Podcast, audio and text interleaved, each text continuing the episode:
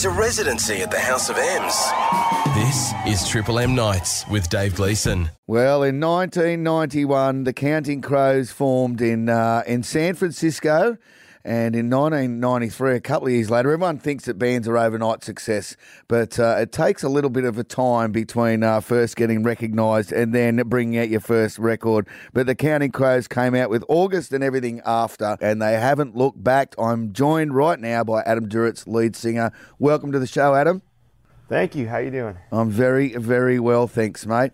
Now, starting off as you did in, in small pubs or bars, playing uh, acoustic sets with your mates, to uh, to ruling the biggest stages in the world. It must have been a, uh, a whirlwind two years that '91 to '93 period. Uh, yeah, well, I mean, '91 to '93, we were mostly either at home or or recording. After '93 is kind of when it all started. Right. So, I mean, you, you can't, do you look back on those days and think, oh, simpler times, simpler times? Nah. no. No. I look back on those and I think, man, I was so terrified about what I was going to do with my life. And then I got to be a rock star. Unreal. And that was really cool. And and you've been able to maintain a, a, solid core of the band for quite some time. Like uh, you know you, yourself and uh, three of the guys are, have been with the band the whole time. Does that help you? I think with the, with songwriting and with the cohesion of the band.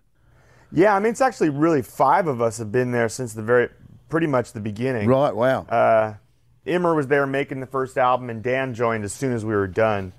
So we were really, you know, it's been we've been together a long time the group of us. And even the two new ones are 10, 20 years old now. They've been in the band. Yeah, right, right. So, I mean, tell us uh, about obviously you came to the world's attention, and uh, it, I mean, it, it probably was a big thing to do in America to get the success, but to know that the world was listening to Mr. Jones off your first record, what was that? What was that like for you?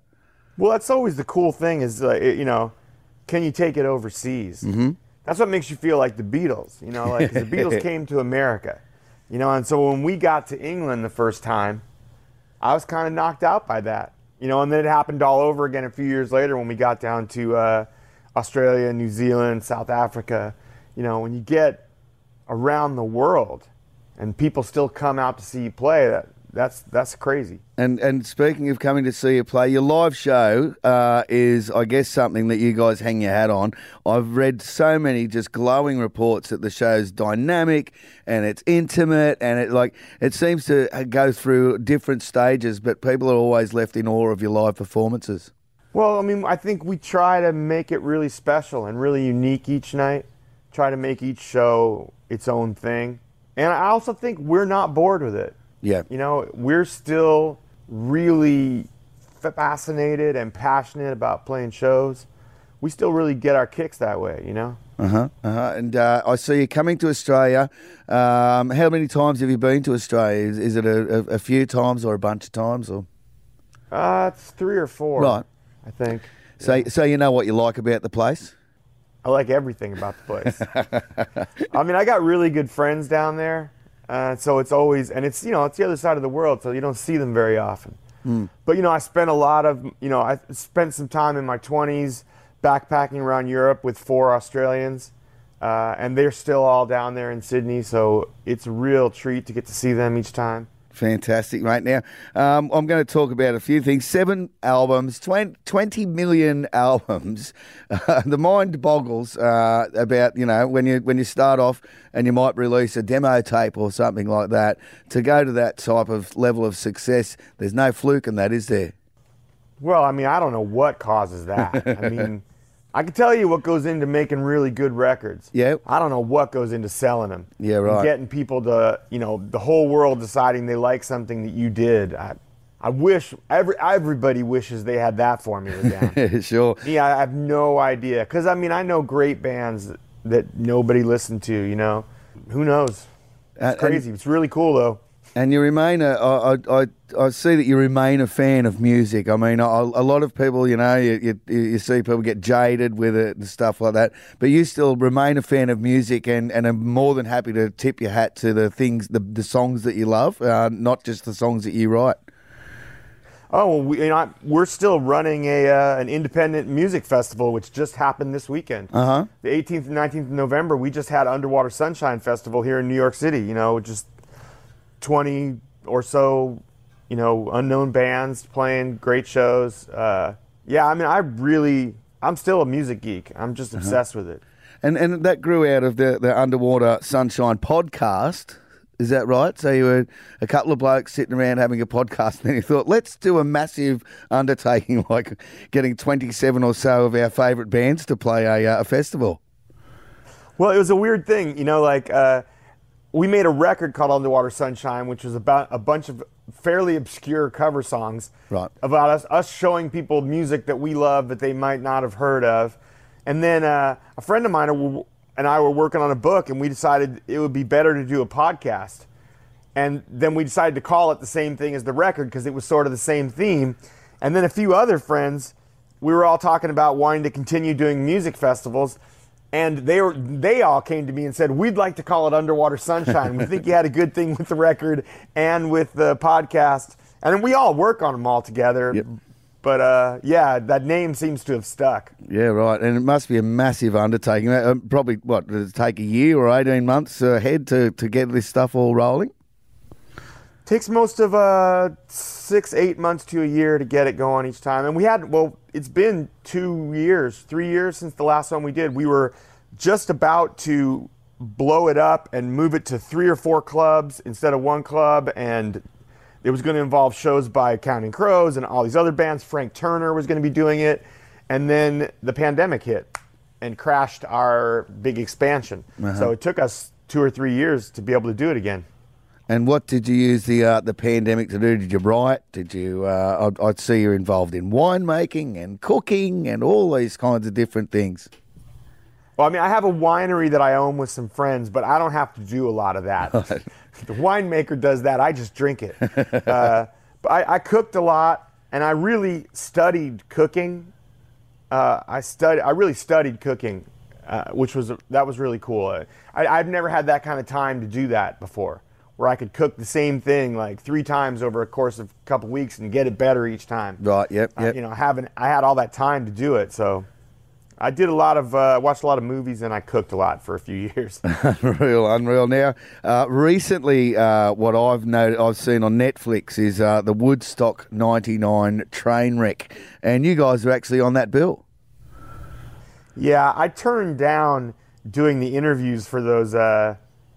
All the documentaries came to us, and I said no because I'm still so angry about it. Mm-hmm. Quite honestly, at the promoters and the people and how they blamed it on the bands. Uh, it still makes me so angry that I, I didn't want to be in the uh, in the documentaries just ripping people. but those guys, they're the scum of the earth. Yeah. Between you and me, fucking scum of the earth. Absolutely. Well, that's enough said on that one. Um, so uh, the, the the thing I've seen, um, uh, uh, the the Butter Miracle Suites or the suite you you're doing uh, more EP or you've done a couple of EPs. Is that kind of in response? The music industry's changed. The uh, the the album scenario is a little different, or is it just something that you you thought you'd uh, change it up a bit?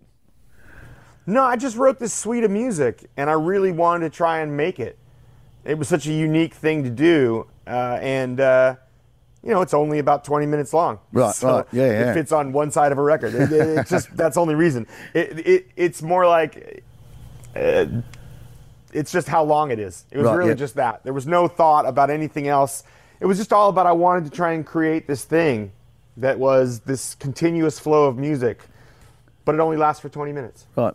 Unreal, man. I, I, I'm really interested in that. Um, now, uh, when you first started off and, and things were going big, did you ever get consumed by the machine and caught up in all the shenanigans that go on in uh, in in you know LA especially? Absolutely. Yeah. awesome. Great to hear. Well, but the good part, I mean, I moved to LA at one point, and you know there were lots of movie stars and pretty girls and uh, creative people. A lot of really creative people, uh, and that was kind of nice for a little while. Uh, I think reality TV kind of ruined Hollywood. Uh, then it just became these people who are famous for being famous. But for a little while, it was a really cool place to be. Everyone seemed to be really creative. Everyone was writing a script or making a movie or sculpting or painting or making a record. It just seemed like all these creative people in one place. Uh, and I really loved it for a few years. Hmm. Uh, you know, then I came to New York. I'm, I've been really happy in New York for uh, about 20 years now. But Yeah, right. I mean, even for to being in a band in Australia, um, our mecca was LA. To get to LA and to work in studios, we were lucky enough to do some demoing in Frank Zappa's studio and uh, and and recorded a few different places over in LA. Um, but it, but kind of it moved, the mecca moved a bit to Nashville, didn't it? And it, would, it became that's where the, the real music was kind of being made after a while. Sort of, but I call Nashville the land of bad advice. if you really need some bad advice, Nashville's the place to go because they ex- got it for you. And expensive You know- musicians. Yeah, man, I, I don't know that they really got the vibe there. A lot of the music coming out of that place is pretty staid, Yeah, right, right, right. pretty bland. Which is why- pretty bland stuff. you find yourself in New York, which is just an absolute melting pot, obviously, of uh, of great creativity. Yeah, I think you want to go to Texas or New York. Right. You want to get some places to play music. I think that uh, Austin's pretty good. I'm a little biased being a kid from Texas, but uh, yeah, Texas and New York seem like the places to go to me. Um, cool. Well, you're coming here to Australia uh, next year. We can't wait. And uh, we, I live in South Australia, uh, which is, uh, I would say, arguably one of the greatest wine uh, making regions in, uh, well, the southern hemisphere. That's for sure. Um, but I'd love to uh, maybe take you around a couple of wineries and show you some of the uh, some of the winemakers down here. If you'd like to uh, come along. You'll find me not terribly resistant to that. Well, Adam Duritz, thank you so much for your time. We can't wait to uh, to get you down here to Australia, and I hope you uh, hope you travel well. And uh, thanks for being on Triple M. Thanks, Dave. Take Cheers, care, mate. man. Rock on. For all the latest rock news, interviews, and backstage experiences, don't forget to subscribe to Triple M Rock on the LiSTNR app.